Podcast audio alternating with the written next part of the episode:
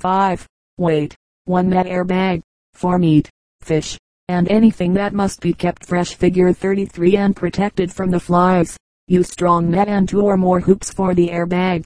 With pincers you can twist the 2 ends of strong wire together and make the hoops of size large enough to hold the net out away from a large piece of meat. Cut the net long enough to stand above and hang below the meat. Gather the top edge tightly together and sew it fast, then sew the hoop near the top of the bag. Other hoops on either side of center of bag and a hoop near bottom of bag. Or sew only 1 hoop at the top and 1 at the bottom.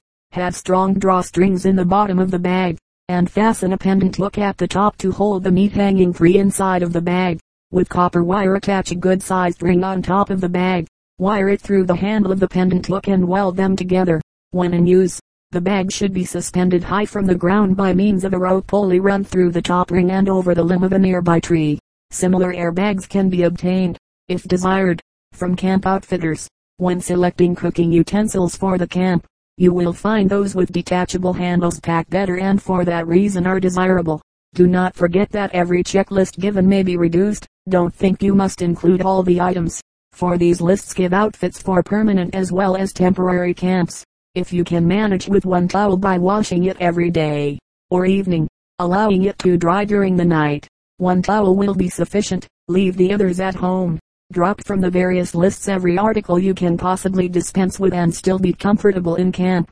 If you wear the camp suit traveling from home to camp, its weight and bulk will be omitted from your camp pack, and be so much to your gain, and you will maintain a good appearance notwithstanding.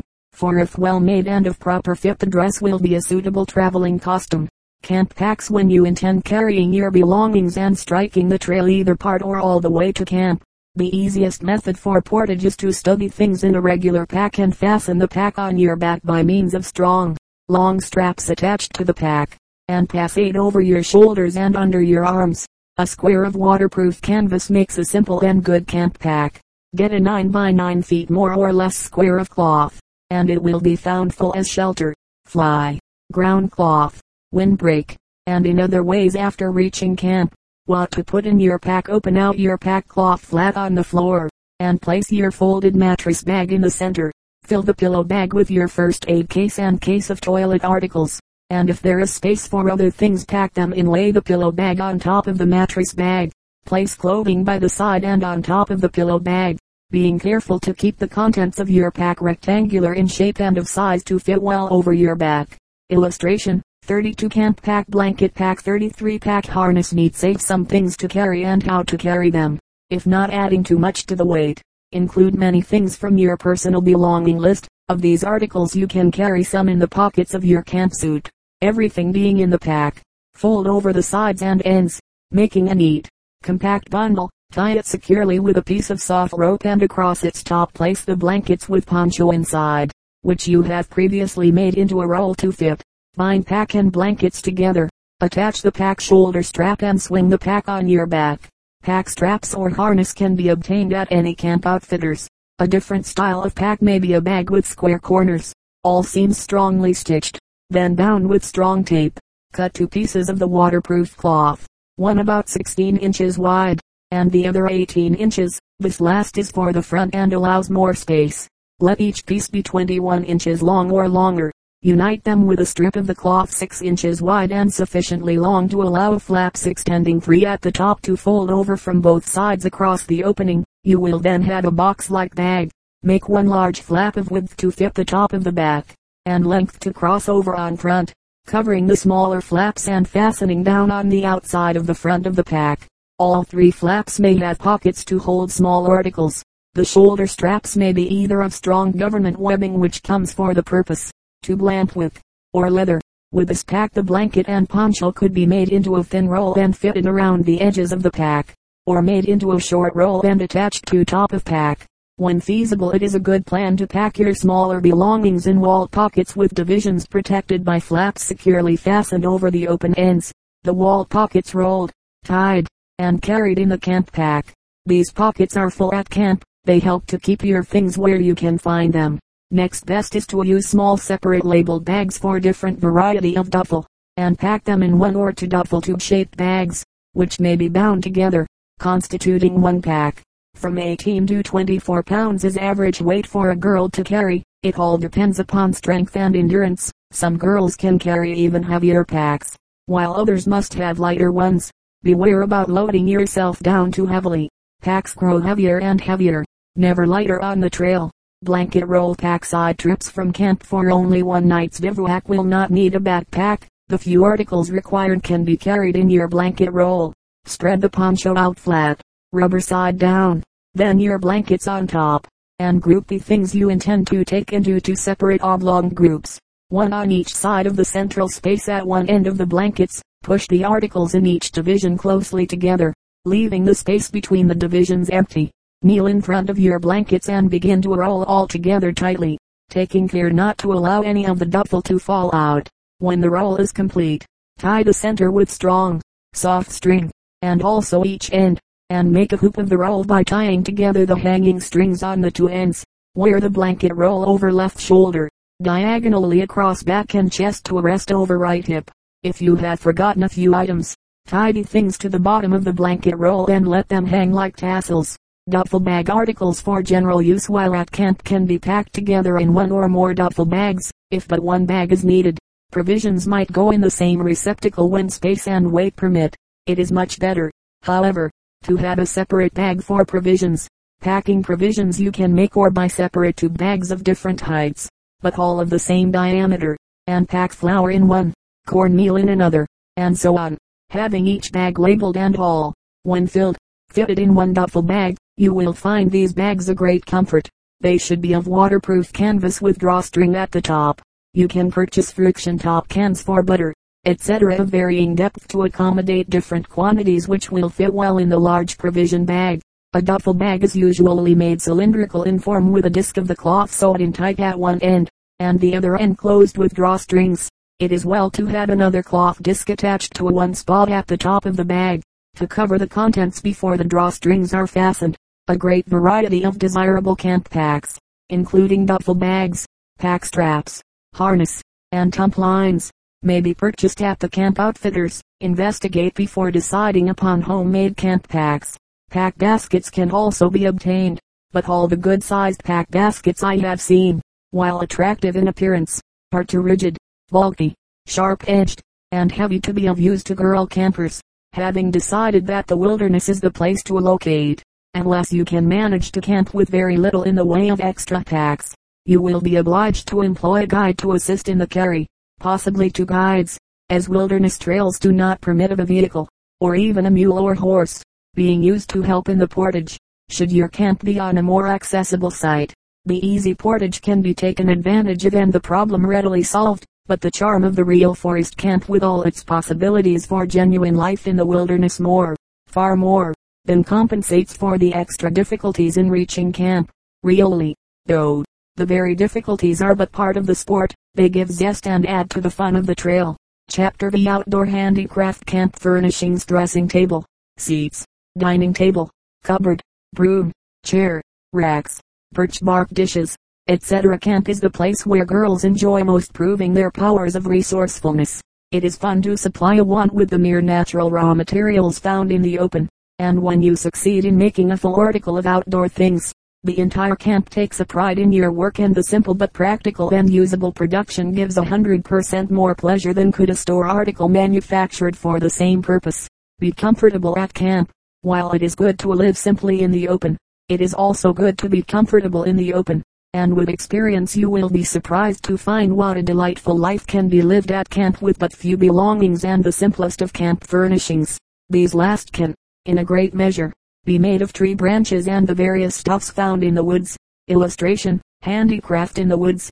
Details of the outdoor dressing table, comb racks of fork sticks and of split sticks. Dressing table: a nearby tree will furnish the substantial foundation for your dressing table and washstand combined. If you can find a side piece of a wooden box, use it for the shelf and fasten this shelf on the trunk of a tree about 2½ feet or more above the ground. Cut two rustic braces and nail the front of the shelf on the top ends of these supports, then nail a strip of wood across the tree as a cleat on which to rest the back of the shelf. Fit the shelf on the cleat and nail the lower ends of the braces to the tree. Strengthen the work still more by driving a strong, long nail on each side of the top center of the back of shelf, diagonally down through the shelf, cleat, and into the tree. It is not essential that the straight shelf edge fit perfectly to the rounded tree, but if you desire to have it sewed, mark a semicircle on the wood of size to fit the tree and whittle it out. Should there be no piece of box for your shelf, make the shelf of strong, slender sticks lashed securely close together on two side sticks. For cleats and braces use similar sticks described for board shelf.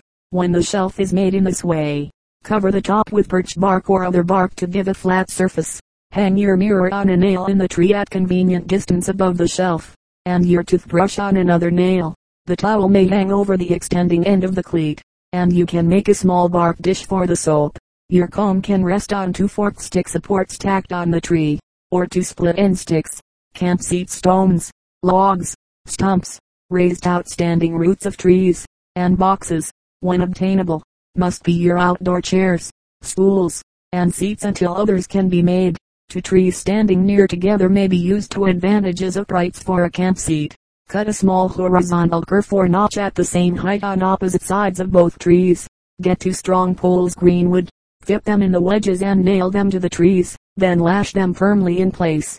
Be absolutely certain that these poles are of strong wood, firmly attached to the trees and not liable to slide or break. Make the seat by lashing sticks across from pole to pole, placing them close together. Two more long poles, fastened to the trees at a proper distance above the seat, would give a straight back, if a back is desired, but it is not essential, with a folded blanket spread over it. The seat alone is a luxury.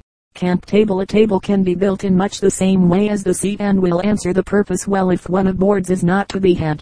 For the table, make your crosspieces about 22 inches long, nail them ladder-like but close together on two poles, and make this tabletop flat on the surface by covering it with birch bark tacked on smoothly, having previously fastened two other poles across from tree to tree, as you did when making the seat. You can lift the tabletop and lay it on the two foundation poles, then bind it in place and the table will be finished. Another way of using the tabletop is to drive four strong, stout, forked sticks into the ground for the four table legs and place the tabletop across, resting the long side poles in the crow's nests of the stakes, where they may be lashed in place. Benches for the table can be made in like manner, only have the forked stick legs shorter, raising the seat about 18 inches above the ground. Camp cupboard. A cupboard made of a wooden box by inserting shelves, held up by means of cleats, will be found very convenient when nailed to a tree near the cook fire. Hang a door on the cupboard which will close tight and fasten securely. Have this in mind when making out your checklist, and add hinges, with screws to fit, to your camp tools. Camp broom with a slender pole as a handle, hickory shoots, or twisted fiber of inner bark of slippery elm, for twine, and a thick bunch of the top branchlets of balsam, spruce, hemlock, or pine for the brush part. You can make a broom by binding the heavy ends of the branches tight to an encircling groove cut on the handle some 3 inches from the end. Cut the bottom of the brush even and straight. Camp chair. If you have a good size length of canvas or other strong cloth, make a camp chair. For the back, use two strong, forked stakes standing upright, and use two long poles with branching stubs at equal distance from the bottom. For the sides and front legs of the chair, in the crow's nests of these stubs the bottom stick on which the canvas strip is fastened will rest. Each side pole must be fitted into one of the forked high back stakes, and then the top stick on the canvas strip must be placed in the same crow's nests, but in front of and resting against the side poles, thus locking the side poles firmly in place. To fasten the canvas on the two sticks, cut one stick to fit across the chair back and the other to fit across the lower front stubs. Fold one end of the canvas strip over one stick and nail the canvas on it, so arranging the cloth that the row of nails will come on the underside of the stick. Turn in the edge first that the nails may go through the double thickness of cloth. Adjust this canvas-covered stick to the top of the chair, allowing the cloth to form a loose hanging seat. Measure the length needed for back and seat. Cut it off and nail the loose end of the canvas strip to the other stick, then fit one stick in the top of the upright back stakes and the other stick in the bottom stubs. Camp clothes press. If you are in a tent, tie a hanging pole from the tent ridge pole, and use it as a clothes press. Blanket bed. Two short logs will be required for your blanket bed. The thicker the better, one for the head and one for the foot. Also two long, strong, greenwood poles, one for each side of the bed. Your blanket will be the mattress. Fold the blanket, making the seam, formed by bringing the two ends together, run on the underside along the center of the doubled blanket, not on the edge. Lap and fasten the blanket ends together with large horse blanket safety pins, and with the same kind of pins make a case on each side of the blanket fold, then run one of the poles through each case. Chop a notch near each end of the two short logs. In these notches place the ends of the poles and nail them securely. Have the short logs thick enough to raise the bed up a few inches from the ground, and make the notches sufficiently far apart to stretch the mattress out smooth, not have it sag. A strip of canvas or khaki may be used in place of the blanket if preferred. Camp hammock by lashing short cross pieces to the head and foot of the side poles. The blanket mattress can be a hammock and swing between two trees, having been attached to them with rope or straps of slippery elm, beech, or black birch. Birch bark dishes. It will be easy for girls to make their birch bark dinner plates, vegetable dishes, baskets, dippers, etc. Soften the thick bark by soaking it in water. When it is pliable, cut one plate the size you wish. Lay it on a flat stone or other hard substance and scrape off the outside bark around the edges, allowing the outer bark to remain on the bottom of the plate to give greater strength. Use this plate as a guide in cutting each of the others. With your fingers shape the edges of the plates in an upward turn while the bark is wet, using the smoothest side for the inside of the plate. A large bark cornucopia with bark strap handle can be made and carried on the arm in place of a basket when off varying. Variations of circular, oblong, and rectangular bark dishes may be worked out from strips and rectangular pieces of birch bark, and all dishes can be turned into baskets by adding handles, when necessary, to sew the edges of bark together. Always have the bark wet and soft, then lap the edges and use a very coarse darning needle with twine of inner bark fiber or rootlets. Have ready hot melted grease mixed with spruce gum to coat over the stitching and edges of the article, or you can use white birch resin for the same purpose. The bark utensils will wear longer if a slender rootlet or branchlet of pliable wood is sewed, with the over and over stitch, to the edge of the article. For round and oblong dishes or baskets, sew together the two ends of your strip of wet bark, then sew the round or oblong bottom on the lower edge of the bark circle. In this case it is not easy to lap the edges. Simply bring them together and finish the seam with the addition of the slender rootlet binding. Rectangular dishes are made by folding the wet bark according to the diagrams and fastening the folds near the top of both ends of the receptacle. These will hold liquids. Cooking utensils. A fork stick with points sharpened makes a fine toasting fork or broiling stick for bacon or other small pieces of meat. The meat is stuck on the two prongs and held over the fire.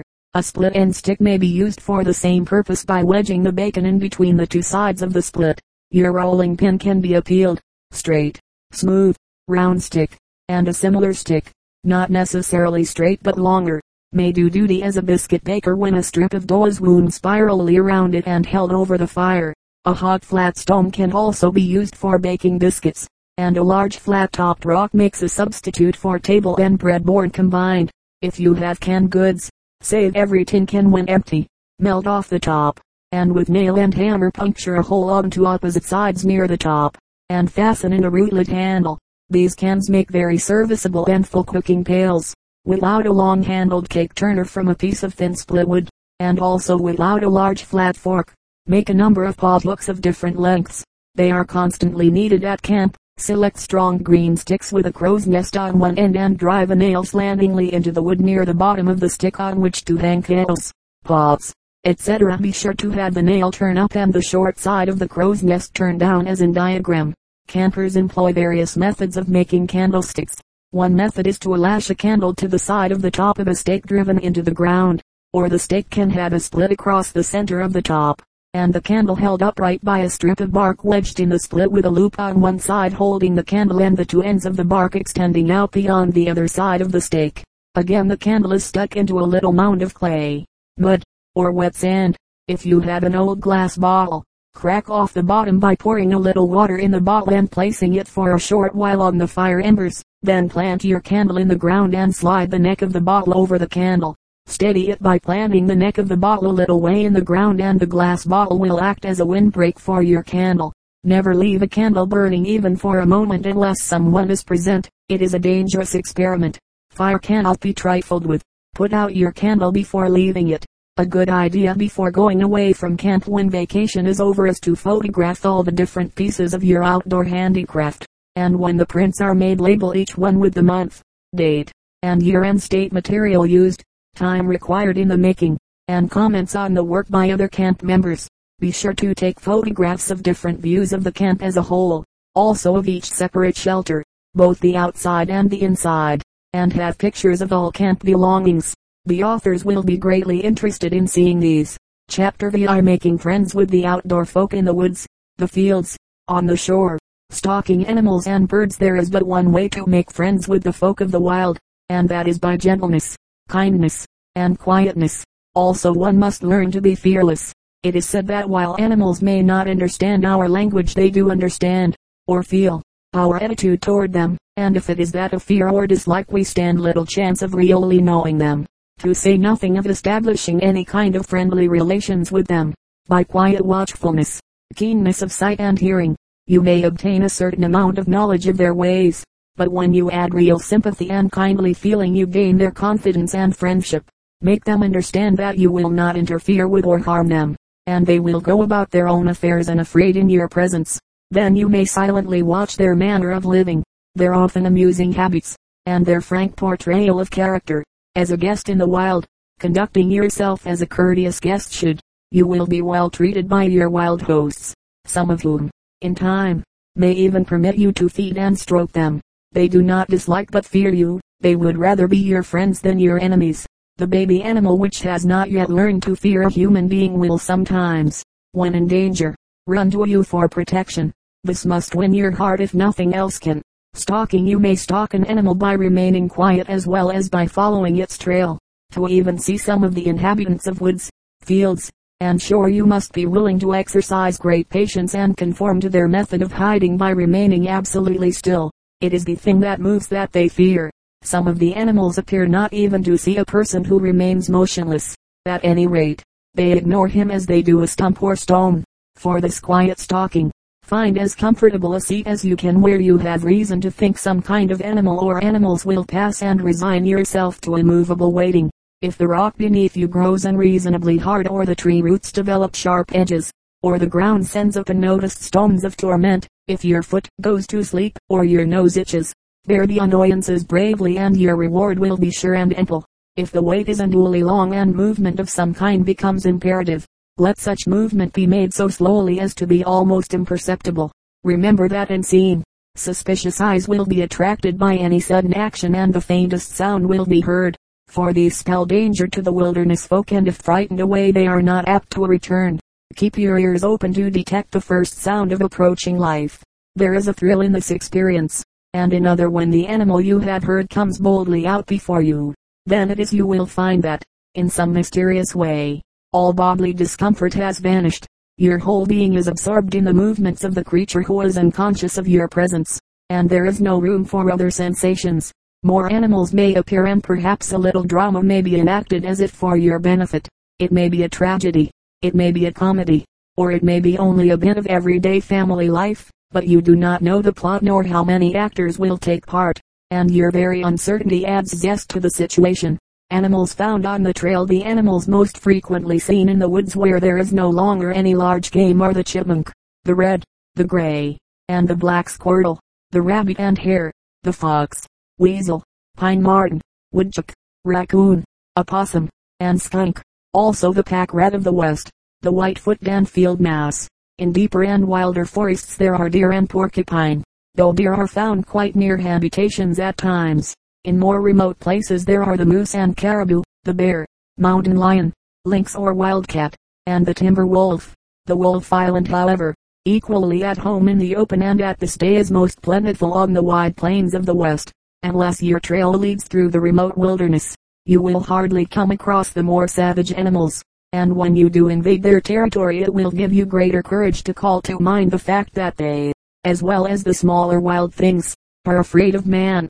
Our most experienced hunters and our best writers on the subject of animal life agree that a wild animal's first emotion upon seeing a human being is undoubtedly fear. When you come upon one suddenly, you may feel sure that he is as much frightened as you are, and will probably turn aside to avoid you unless he thinks you are going to attack him. All wild creatures are afraid of fire, therefore the campfire is a barrier they will not pass, and a blazing firebrand will drive any of them away. Birds among the feathered tribes of the woods you will find the owl, the woodcock, and the grouse. Of the smaller birds, the nuthatch, the wood and hermit thrush, whippoorwill, woodpeckers, woodpeely, and others. Most of the birds prefer the edge of the woods, where they can dip into the sunshine and take long flights through the free air of the open, but the hermit thrush, shyest and sweetest of singers, makes his home deep in the silent, shadowy forest. In these depths, and oftenest near a bog or marsh, you may also hear the call of the partridge, or more properly, the ruffed grouse, as given by the writer William J. Long. The call is like this: proot, proot, prrr root, whipquit, prrr root, oit, prrr. Or perhaps you will be startled by the rolling drum call. This begins slowly, increases rapidly, and ends something like this: dum, dum, dum, dum, dum, dum, dum, dum, dum. The drum call is made by the male bird who, beating the air with his wings, produces the sound. It is said to be a mating call, but is heard at other times as well, long after the mating season is over. Stalking the ruffed grouse: if you want to see the birds, stalk them when you hear their call. Wait until you locate the direction of the sound, then walk silently and follow it. As soon as the birds are sighted, slip from one tree to another, stopping instantly when you think they may see you, until you can conceal yourself behind a bush, tree, or stump near enough for you to peer around and have a good view of your game. It may sometimes be necessary to drop to your knees in order to keep out of sight. If you had heard the drum, it is the cock that you had stalked, and, if early in the season, you will soon see his demure little mate steal through the underbrush to meet her lordly master as he stands proudly on an old log awaiting her. The whipquit call may lead you to the hen grouse with her brood of little chicks, which are so much the color of the brown leaves you will not see them until they move. If the call comes later in the year, you may come upon a flock of well-grown young birds who have left their mother and are now following a leader. The ruffed grouse is a beautiful bird. He is yellowish-brown or rusty, splashed with black or dark brown, and white, with underparts of a light buff. His beak is short, and on his small, dainty head he carries his crest proudly. His shoulders bear epaulets of dark feathers, called the ruff, and his fan-like tail is banded and cross-barred. The nest of the grouse is on the ground, usually against a fallen log, at the foot of a tree, or in a hollow made by the roots, or it may be hidden amid underbrush. It is easily overlooked, being made of dry leaves with, perhaps, some feathers. In the season it contains from 8 to 14 eggs. Woodcock: the woodcock, another forest bird, seldom shows himself in broad daylight except when hunted. Then he will rise a few feet, fly a short distance, drop and run, hiding again as quickly as he can. You will know the woodcock from the ruffed grouse by his long bill, his short legs, and his very short tail. He frequents the banks of wooded streams or the bogs of the forests and, like the grouse, nests on the ground, but the woodcock's nest seldom contains more than 4 eggs. Beaver: along the shores of sluggish streams, of lonely lakes and ponds, you may see the beaver, the muskrat, very rarely the otter, and sometimes an ugly little, long-bodied animal belonging to the martin family called the fisher. These are all interesting, each in its own way, and well worth hours of quiet observation. The beaver, otter, and fisher choose wild, secluded places for their homes, but the muskrat may be found also in the marshes of farmlands. On the edges of our Long Island meadows the boys trap muskrats for their skins. You will find the beaver house in the water close to the shore and overlapping it. Though strongly and carefully built, it looks very much like a jumble of small driftwood, with bleached sticks well packed together, and the ends standing out at all angles. The sticks are stripped of their bark and the house gleams whitely against the dark water. The houses vary in size, some being built as high as 5 feet. The beaver is rarely seen early in the day. Most of his work is done at night, so the best time to watch for him is just before dusk or perhaps an hour before sundown. It is not well to wait to see the beaver if your trail back to camp is a long one, leading through dense forests. You would far better postpone making its acquaintance than to risk going over the, perhaps, treacherous paths after dark. Night comes early in the woe,